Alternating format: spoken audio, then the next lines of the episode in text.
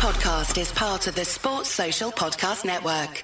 The United States Border Patrol has exciting and rewarding career opportunities with the nation's largest law enforcement organization. Earn great pay with outstanding federal benefits and up to $20,000 in recruitment incentives. Learn more online at cbp.gov slash careers slash USBP. Welcome one, welcome all, and you are listening live to the one, the only Tortillas and Takes podcast. From football to softball to track and field, tune in to get the best coverage in everything that is Texas Tech. Not only that, but find out what unsuspecting star we get to interview and put on the hot seat. Whether you like corn or flour, eating them or throwing them, this tortilla is for you. So listen to Tortillas and Takes. And as always, stay wrecked, people.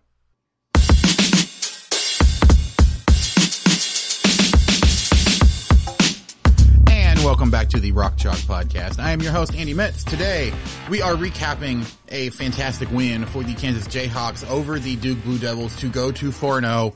Something that I was not sure that we would be able to say for quite a while. Look, I knew that Lance Leipold was going to be able to get this team back to where they needed to be, but I didn't expect it to be this quick.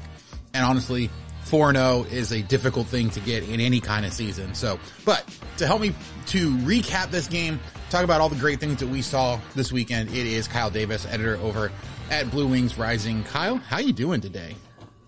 Uh, I'm all right, except that now the the Chiefs are the bummer football team uh, for me, which is uh, which is weird to say, but yeah, we're still just living off that hype, watching Twitter uh, mentions get all angry about rankings, which maybe we'll get to later, and so yeah.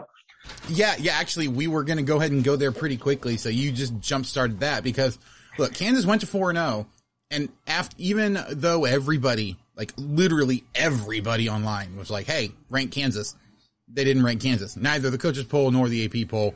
I can understand the coaches poll maybe not doing it because it's the coaches who don't really necessarily pay too much attention. Like we, we joke all the time about how the fact that, you know, they probably don't have enough time to actually watch all the games to actually rank people appropriately. But you would have expected the AP, the media to know better, to be able to you do it, I, I, guess, rank in such a way that actually makes sense. Like, look, I mean, I understand that there are some, some decent teams out there that there's always kind of some churn at the bottom and some things that you have to question. But, you know, you look at a Florida team that is just two spots below Kansas, uh, that is two and two with, with, you know, not very good of a loss. Like the way that they got beat by Kentucky was ridiculous. So the fact that they don't really do anything, I guess, competently with those polls. Um, yes, should it matter? Not really, but does it matter the fact that, you know, we don't get to talk about the fact that Kansas ranked for the first time in forever since 2009. I've actually had an article in the draft ready to go for the last two weeks now, expecting Kansas to be ranked so that I could actually talk about it. It's like done, ready to go, that I could throw it out there with basically everything except for the details about Kansas being ranked. So, um, you know, Kansas needs to win this week so that way we can go ahead and actually publish that thing next week. But, uh, but yeah, I mean, let's not talk too much about the rankings though. Let's instead dive into what happened in this particular game because yet again, I think this was a, another Kansas game where somebody else stepped up and was really the star of the game. Like Jalon Daniels was phenomenal. He had five touchdowns again. I'm sure we'll talk about him, but if you're looking for a star of this game, can it be anybody other than Daniel Hishaw? Um, probably not. I think I think we'll get to this too. But I think the one thing, if we learned anything else um, today, is that I think Luke Grimm is Jalon Daniels' security blanket. Like on third down, like he is the clutch guy that Jalon goes to. And so I will say that, like, you know, Grimm was probably he made, uh, you know, a couple of really big clutch catches that could have changed the way that the game ended up going. But I mean, yeah, I mean the the 73 yard reception where Hishaw took on the entire Duke defense alone, you know, gets him worthy of that. But then he was still really efficient on the ground as well. So I mean, yeah, I think uh, I have absolutely no qualms with uh, with giving it to Hishaw there. But I would say, just as kind of an aside, I, I think we're you know Daniels did a really good job of of hitting a bunch of different receivers and really spreading the wealth. But I think we found kind of that when he needs a big play, on third down or in a clutch, uh, clutch situation, he's going to Luke Grimm, and so that's good to see that Luke Grimm stepped up and uh, and made those plays. Yeah, and we were talking going into the year, like who was that guy going to be? Who was his his go to receiver going to be? And and there's so many different options they could have picked, but you're right, Luke Grimm seems to be you know, if he's in trouble and needs to find somebody, that's who he has the most chemistry with. Not saying that that's who he's going to go to all the time, but Grimm did have five, you know, five receptions on six targets. He was targeted the most. He had the most receptions. You know, he did get that touchdown in the corner. Um, and honestly, I think the only one that he didn't catch was one that was just like it was a it was a difficult catch for him to try to make. But you know, it was another situation where Daniels needed somebody to bail him out, or I should say, he needed somebody to go to when he got into trouble, and that's where he went, and he just he just wasn't able to connect there. But yeah, I mean, I, I definitely think obviously lots of people point to Jalon Daniels deservedly because you know, if, if you're not talking about Jalon Daniels as a legitimate Heisman candidate at this point, then I don't know what you're watching because he has been absolutely phenomenal through four games. Um, you know, he had a, he had, he's had now had two five touchdown games in the last two games that he's had. You know, he is leading a lot of, a lot of those, uh, I guess, uh, categories in terms of, well, he, I mean, he's not like top in, in yards or top in rushing yards or anything like that just because he does so many different things and it's not like he's consistent from one game to the next and how he's doing it. But he's definitely being productive in every single game. Um, but kind of back to Hishaw really quick because, you know, he did average, to your point, 6.1 yards per carry on the 10 carries that he had.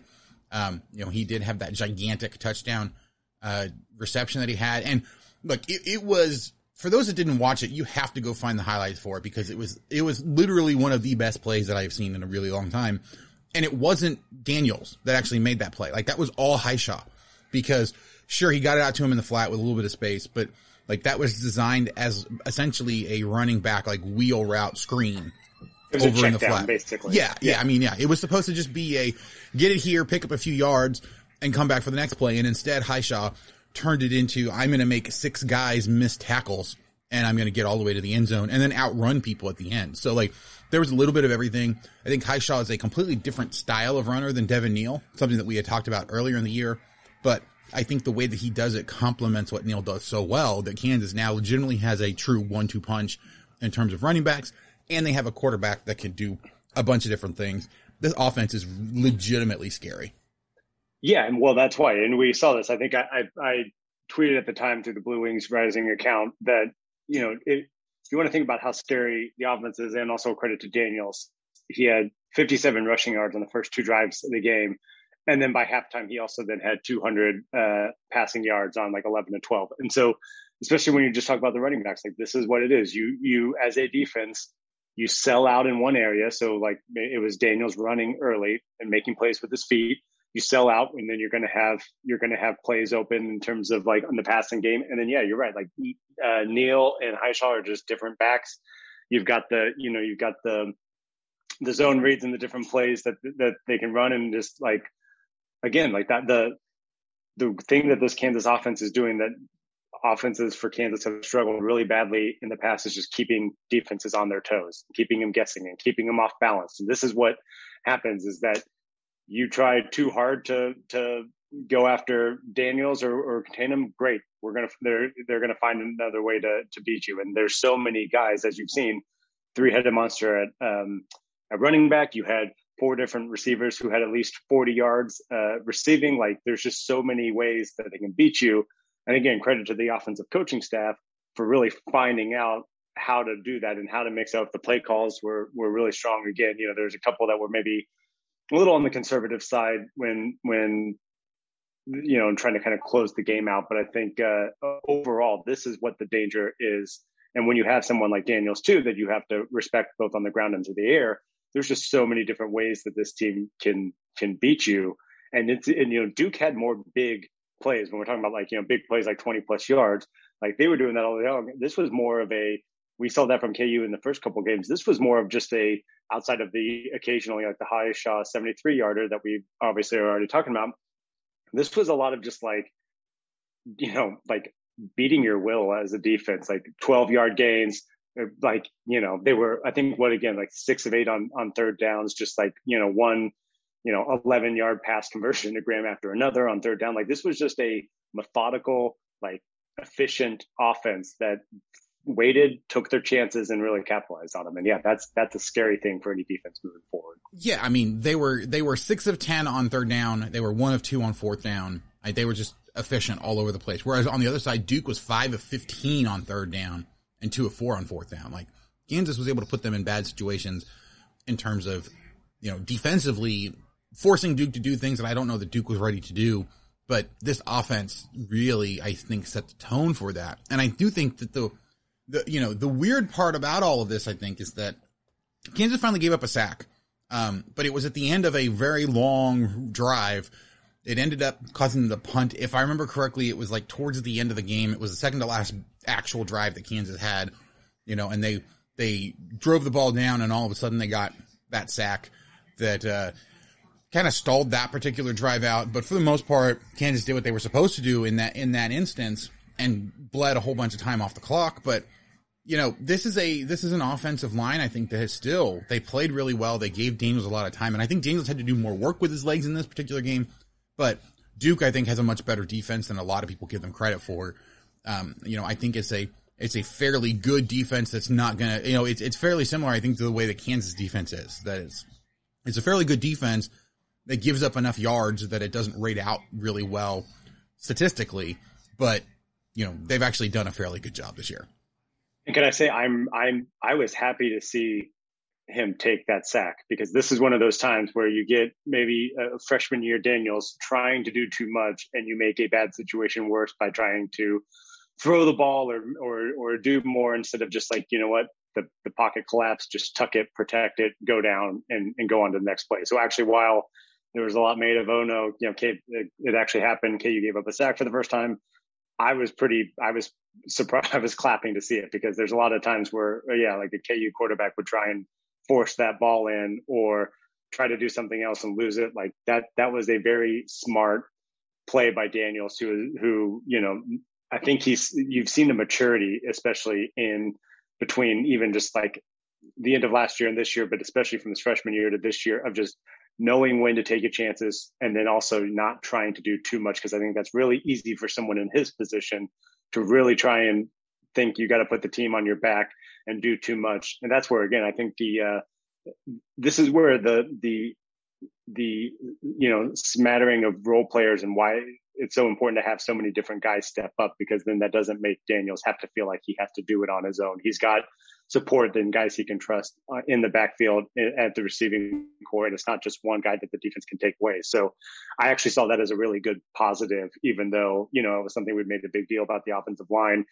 Sacks are going to happen. I thought that was a smart play. Overall, I still thought the offensive line played really well, but that was a heads up play by Daniels just to just to take that one and go on to the next. Yeah, well, and I think too, like he obviously didn't really have a really good opportunity because honestly, Bostick, you know, the the guy beat Bostick to a spot and he was on Daniels so quickly that I don't know that Daniels could have reacted to it, but it is definitely one of those things. It's better for him to eat those, and the fact that those are so few and far between, you know, in terms of other potential issues with what we saw from the offense before. Actually, before we get there, you know, what you were talking about, and, and I think it was important in the post game press conference, you know, for them to be talking about how much they don't really pay attention to what's going on outside.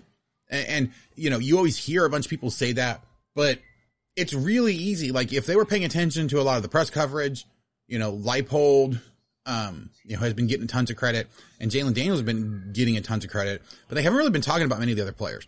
And if, if that was something where they had been listening and kind of internalizing some of that, you know, praise that had been there, like everybody would be deferring to Jalon Daniels and they're not. Like you get to some of the other players as well that were talking and they were talking about a bunch of different random people. Like so much so that it's kind of weird because every single player has another player that I think is their favorite to talk about. Um, and they're not all Jalon Daniels, which has been awesome to hear about some of the other stories, some of the other things that have been happening around the team. But you know, the fact that Jalon Daniels hasn't been taking all that talk about how he is the guy that's pushing Kansas to 4-0 and he's the guy that's doing all this stuff. He's constantly referring to what teammates are doing, how they as an entire team are really doing things. And it's one of those things where you hear a lot of people talk about that, but then you can tell by the way that they play and tell by the way that they carry themselves that they're like, yeah, I'm the guy. Like I, I'm the one doing it all. You don't get any of that from Daniels. He is, he is probably as humble as a player as you can get in this day and age where it seems like he is honestly giving a lot of credit to the guys around the room because he recognizes just how much they actually do. You know, and, and he is willing at a, at the drop of a hat. You mention any player's name and he's got something ready to go to talk about them and how well they played, which is, which is phenomenal and, and really kind of tells how much of a group effort this is for him to have something ready to go. Um, but you know, questions or issues with this Kansas offense. Um, there really was just a couple for me. First one obviously was the Devin Neal fumble. Um, although it looked like he got some sort of, you know, either got the wind knocked out of him or something happened. He actually came off, went into the medical tent after that, did not come back until the second half, which makes me think that something happened that caused the fumble. It wasn't just Devin Neal fumbling. Um, and then, but then the only other one, the like the only other thing that I wanted to talk about real quick that kind of worries me offensively, we've now seen it, and, and I talked about this in the takeaways. We've now seen it multiple times with this team when they get up late with a not, you know, insurmountable lead, they get super conservative. And we saw this, I think, against Duke. We saw this against West Virginia earlier this year. It came back to bite them. They had to go into overtime to win that one. We saw it in the Texas game last year where they had to go into overtime, uh, you know, in order to win that game because they went super conservative, stopped doing what they were doing to really kind of get uh, you know, positive momentum down the field, and they stalled out really quickly. Are you are you worried about that at this point, or is this just one of these things that we're going to have to deal with? Well, I, I guess I will say it, it's not a it's not solely a, a, Kansas problem. I think I think you look across you know college football landscape nationally, and you you see this quite a bit. I mean, I think it's just there's part of a natural inclination to kind of take your foot off the gas, and I'm sure with the you know I'm sure from a play calling perspective too. Like I'm I'm not in those you know huddles and, and on those communications, but I would imagine too you also don't want to put you in a, uh, put your team in a position and Daniels to like make too big of a mistake by trying to force something big and you know like it, you're wanting to take care of the football and run the clock as much as possible. So I get that. You know, I, I, I so far I am not too concerned about that because I think in this game particular, I know we'll probably talk about the defense uh, a little bit too. There were a couple of of you know questionable plays that that kept those drives alive, like the Gavin Potter, you know, was was um, was Riley Leonard actually out of bounds or not? The the Lonnie Phelps late hit, you know, as he was going down, like these like kind of very close, like kind of not even I won't even call them kind of bonehead plays, but you know, just like these these these mental lapses on the defensive side that if those didn't happen, could have changed things pretty you know differently anyway for a team that you know KU scored. Uh, there's some there's some I think nits to pick, but I mean uh, Kansas still scored 35 points against a, a Power Five school that you know d- despite who they had played was still undefeated and and was playing well. And so yeah, I think I think I think it's natural. I, I think that's something that I would imagine kind of gets probably fixed uh, over the uh, over the course of the year, especially when you know you have to imagine that they're going to continue to add to the offensive playbook and just add in new sets and that sort of thing as we go. So it, it is something to watch, uh, but it's not. I also think this offense can just, when they have to just, you know, just like backyard football it, just go and score, like make plays. They can do that enough that it's not, I don't think, debilitating at this point. Yeah, I mean, it, I think it's definitely something to watch. It's something to potentially worry about. I, I think that the first time it actually costs them a game, um, you know, then we will see them kind of potentially change it. But for now, it's working. Um, or, you know, hopefully they'll get to a point where they actually lose a lead and are able to come back and win it and then figure out, hey, we need to be, you know, super productive moving forward and not kind of clam up at the end of the game. But there's only so many things you can do. Like if that's going to be your one thing, well, that means that they got out to the lead in the first place, and that the defense has to step up to try to keep them from having to go to overtime. So, but uh, all right, I do want to go ahead and switch over to the defense, like you were talking about. But before we do that, I need to throw it to a quick break. We'll be right back on the Rock Chalk Podcast. Boom! Bosco's Boys is here. I think we all wanted it, and the marriage is officially official. I'm so pumped to bring my show to the 1012 network, Bosco's Boys, the most consistent K State podcast out there. Over four years with at least one episode a week. Bringing live shows to the listeners and to the participants every Wednesday at 7 p.m. I'm pumped to be here and I would love it if you guys came over to Bosco's Boys and gave us a listen. Because we are not Big J Journos. This is a podcast by a fan and his dog for fellow K State and Big 12 fans. And I can't wait to chop it up with all the members and fans of the 1012 network. And we're back. I'm here with Kyle Davis, uh, editor over at Blue Wings Rising. We are recapping the Kansas versus Duke game where Kansas won 35 to 27 to move to 4 0 on the year. And Kyle, you mentioned it in the first segment. Um, there was some uh, officiating uh, issues, I think, in this particular game. There was a, let's see, a late hit on the quarterback when Riley Leonard kind of slid halfway, and it definitely looked like Lonnie Phelps was.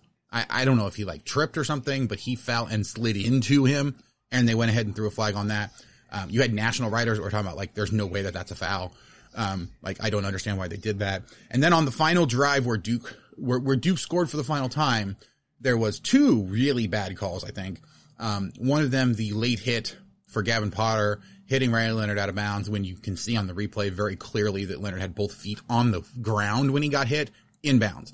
Um, that's just one of those things. And, and Leipold actually talked about that in the press conference afterwards about how like, you know, we saw some of those and, and they were uh, definitely, um, questionable at best uh, in terms of whether the guy was actually out or not.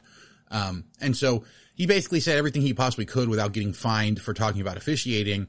And, and, the way that he phrased it was more in a, hey, you don't want to pull him back because honestly, it looked like that might have been a legal hit, you know, and so we don't want him to lose that aggressiveness.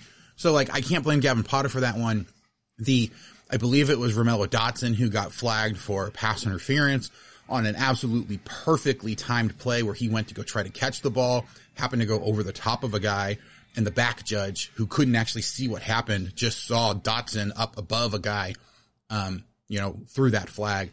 The like the in, in fact that was really I think the biggest thing with the officiating here is that you had several several times it wasn't necessarily that the officiating crew was, you know, bad or doing their jobs wrong. It's just the guy that was out of position was the one who made the call when you had multiple guys that were right there in position that said, no, this didn't happen. And instead of talking about it and getting the call right, they just went with the guy that threw the flag because it's a quote unquote judgment call. Um, so like, you know, we talked about, or I should say, Leipold talked about how penalties was an issue, but they had seven penalties and three of those were ones that honestly, you know, if you're looking at this objectively, shouldn't have been a penalty. So I don't think that penalties really are an issue for this team.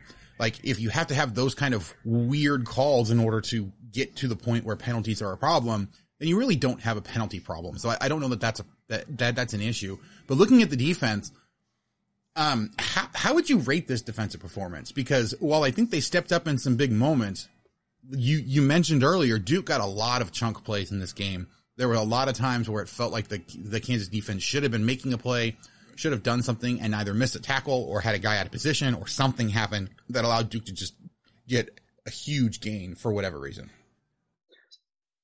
Yeah, so I, I guess first off on the on the penalties, you're right. I, I think this is something where it's just it's you know it's collegiate referees. Same thing with college basketball. Like I always say, everyone complains about college basketball refs. I'm like, they're, you know, the thing about college basketball refs is they're going to burn everybody at some point. Like it's gonna, it's, it's like no one is safe from college basketball refs. And that's a little bit the case in football too. I think, you know, I also did see that Lonnie Phelps kind of came out and did take some ownership of just like putting himself in that situation. You could say whether it was actually a late hit or not and and you know so i i do think there's some of that just like awareness there and he he owned up to that but i think you're right you don't want to necessarily you live with a couple of those to keep the aggressiveness on the other plays to where you know like when you actually absolutely need them because I, you know the thing with this defense is I think the, the word I would use most is opportunistic. You know, they had some big fourth down stops.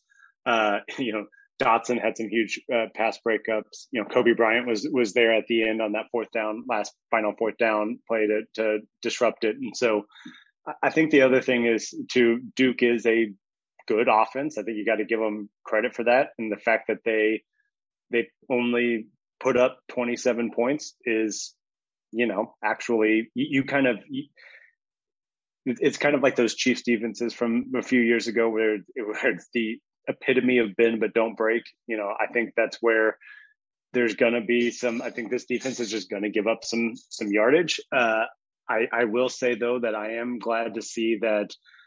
I think there's a couple of you know the last couple of years where it's so demoralizing when you can't stop anyone on the ground and teams are running for 250 yards against you or 300 yards. Like it really does seem like the rush defense. You know, Duke averaged four yards a carry. You live with that if you're if you're KU for like holding your opponent to four yards of carry and make them throw the ball. Now, obviously, there are some angle things. There was also though some it was almost like a revolving door with injuries where you know uh you know Mello Dotson had to go out with a shoulder Then you had you had uh, a couple other like it seemed like on cornerback it it was just I think maybe was it OJ Burroughs that came out for one DJ. Weathers came out for to. a few plays. You had uh, yeah, there's Cobee Bryant came out for one play. Like you had guys that were yeah getting banged up and having to come out and then go back in.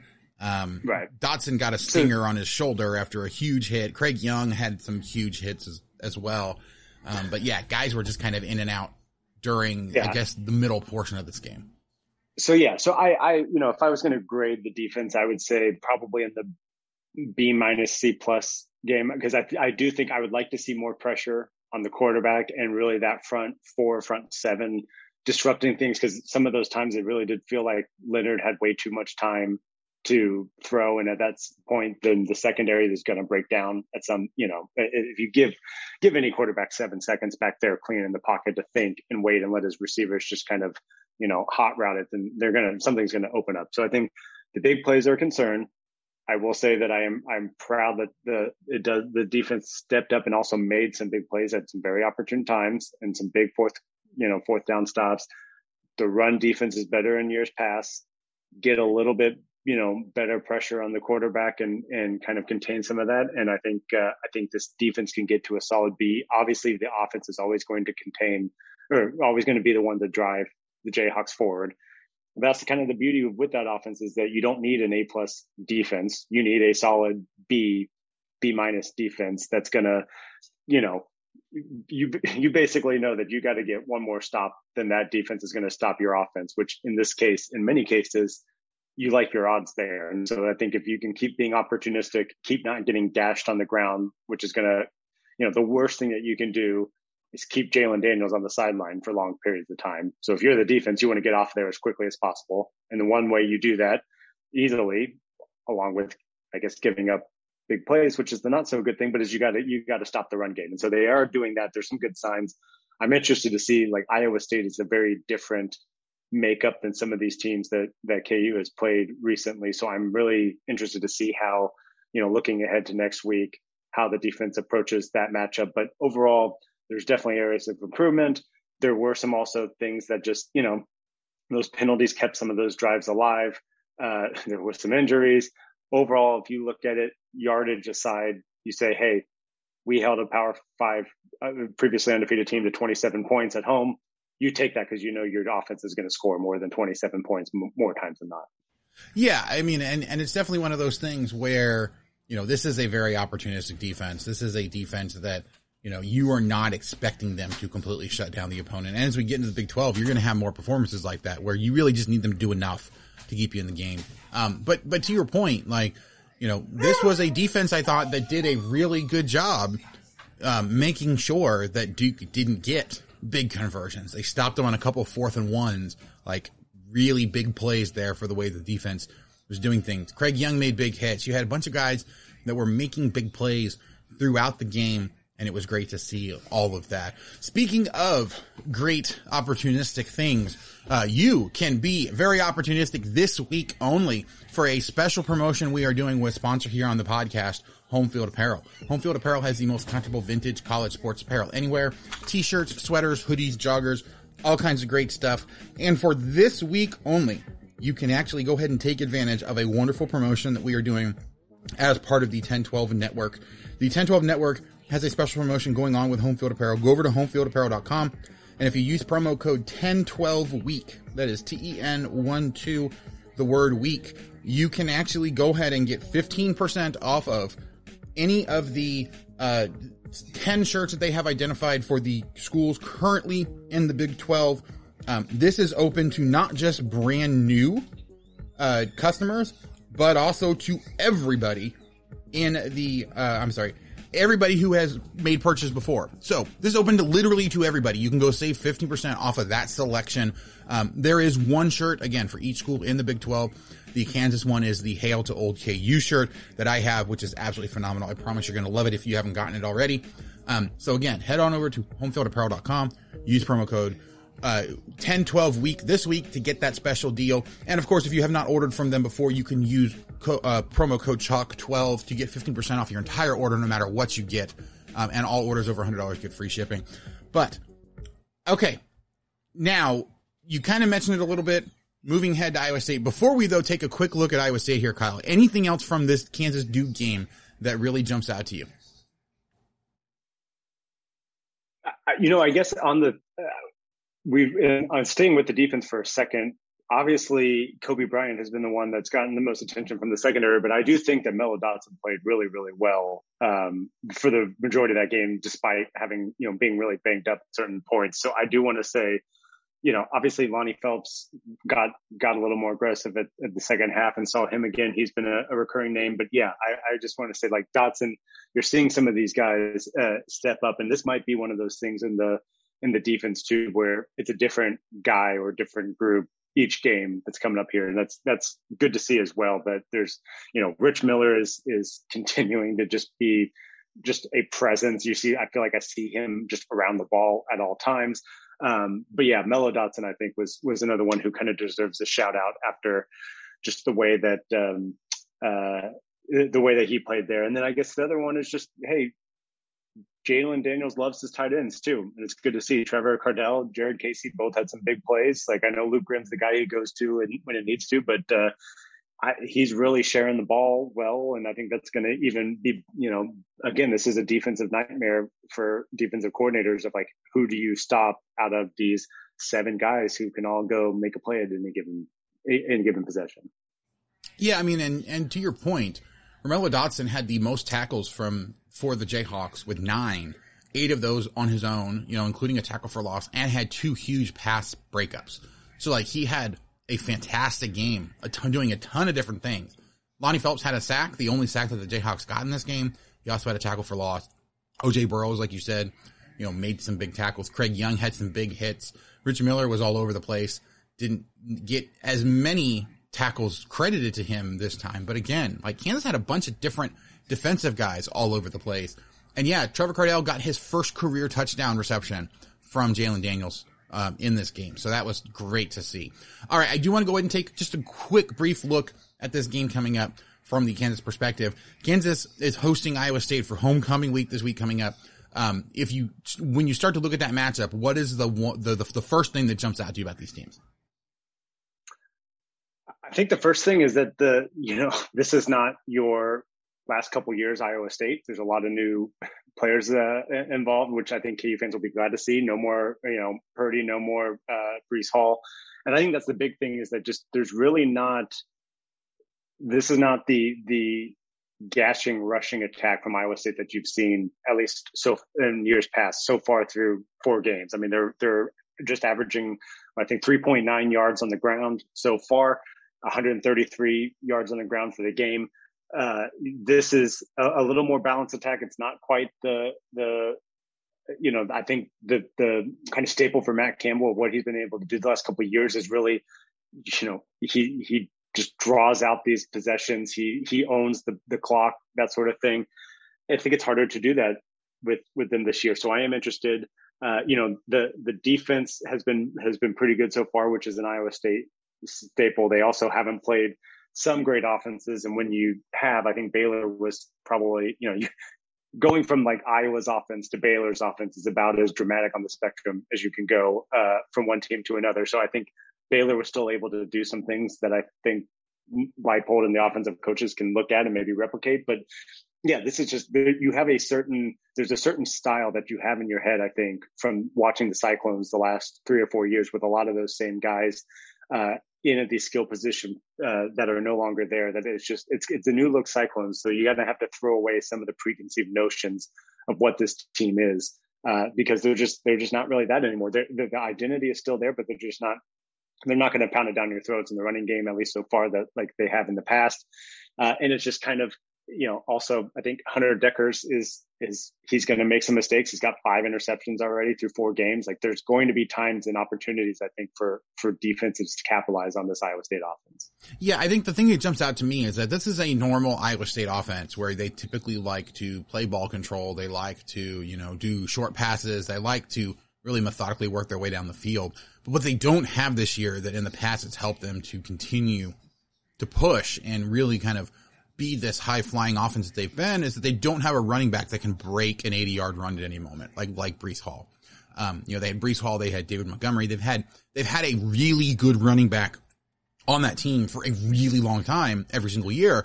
They don't have that this year. And Hunter Dekkers is trying to learn on the fly to do the same sort of things that Brock Purdy did without that safety valve of having a, you know, a running back that can run off big plays.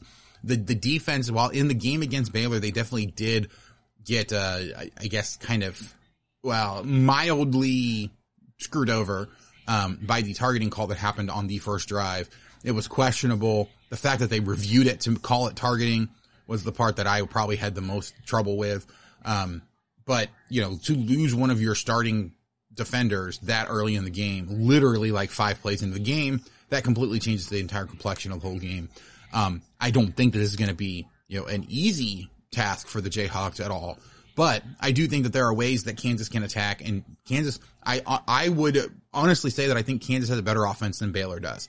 Um, you know, even when you take into account the difference in who's going to be available, um, for the rest of, or for, for the entire game here, I think that Kansas has an opportunity to move the ball. I would not be shocked to see Kansas being, you know, scoring in the high 30s, low 40s in this game because this offense can go ahead and take advantage of it. Um, the real question is just how good is this defense going to be? Are they going to be able to, to get Hunter Dekkers into those kind of situations, um, that we saw Baylor get him into where he's throwing a pick or he's doing, you know, making a not so great decision. Um, you can talk all you want about, you know, who Iowa State has played. I, I will agree. I think that Baylor's kind of the first, I think, all around team that is, that is decent on both sides of the ball that Kansas played all year long. Or I'm sorry, that, that Iowa State's played all year long. Um, yes, they won the game against Iowa, but you know, Iowa's offense is literally, I think, the worst in all of football, whereas their defense is literally the best in all of football. So like that huge disparity there made for a game that I don't know that you can really tell too much about the quality of what can uh, what Iowa State has and that Kansas will be facing in this game coming up. So, um, before you out of here, any any any final thoughts about the game coming up or anything we talked about already? Yeah, I, I will. I, I think it, this goes back to the, the the polls and everything as well because so you have.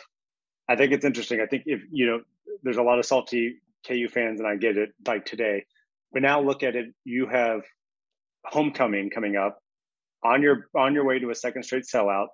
You you're not getting ranked, uh, and also Iowa State's a three point favorite. Like at least for this team, you said the, the Jayhawks don't look much at like outside. We'll like let them read this week, let them get fired up and go make a statement. And actually, I kind of I you know in a weird if you want to do a silver lining on this too, this is probably good for Kansas as well, just from the like you have national media now and not a joking way actually saying hey, Kansas should be ranked and it's only because of Kansas that they're not like, this is not a, a delusional fan base just trying to, you know, like make something more of what has been a good start. This is like, there, there's almost like a, a mystique around this program that's like flying under the radar.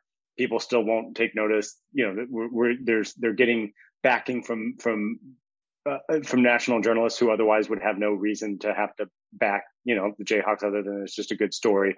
So I, you know, we'll see if they actually come back and and and use all of those things to just make a statement on Saturday. But it's kind of the perfect storm of if you talk about bulletin board material and you talk about you know the atmosphere and actually having a home field advantage and and and you know I'm I'm going to be there. I think you're going to be there as well. I'm very excited to see the booth packed like this. Like this could be a recipe for the Jayhawks have everything that they need to just go out and and prove anyone else that's a doubter uh, wrong in perfect situation with homecoming, the fans, and, and just chip on their shoulder.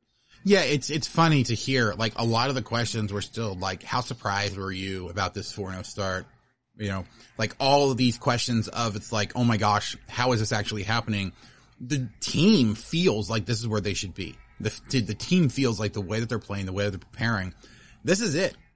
Like this is this is where they're actually supposed to be. And so, kind of to your point, you know, the fact that game day didn't even sniff coming for this particular game. Now, obviously, I think Iowa State losing kind of made that even more difficult. If they were both undefeated, then maybe you would have talked about it. But just the fact that you know there is really nothing going Kansas' way right now in terms of the the respect, which is good for this team, I think, because they're going to continue to play with that chip on the shoulder. Anytime someone wants to talk about how good they are and how people are taking them seriously, you can say, "Well, yeah, but they're still not ranked. You know, they're still all of this stuff is still happening, so they can keep that that chip on their shoulder. They can keep doing what they need to do." to be super effective in these games. And I think Iowa State is the perfect team for them to have an opportunity to go ahead and do that.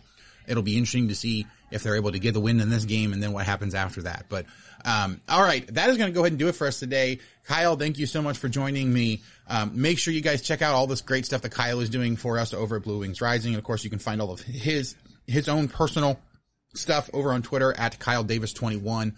Um, all of his articles that he writes for the site though will be on Blue Wings Rising. He does run our Twitter account over there at Blue Wings Rise as well on Twitter. Um, but that is going to do it for us today.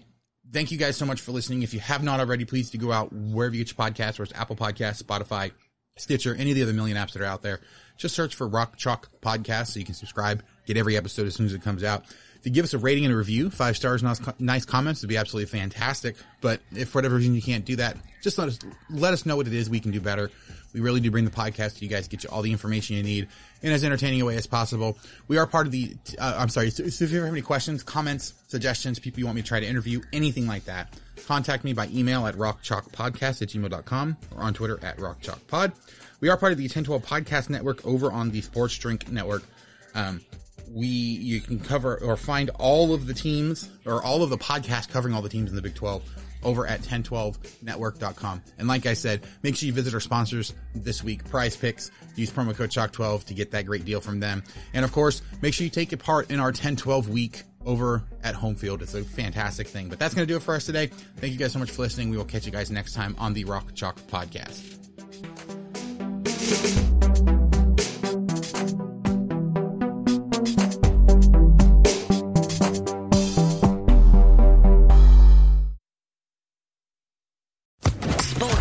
Podcast Network.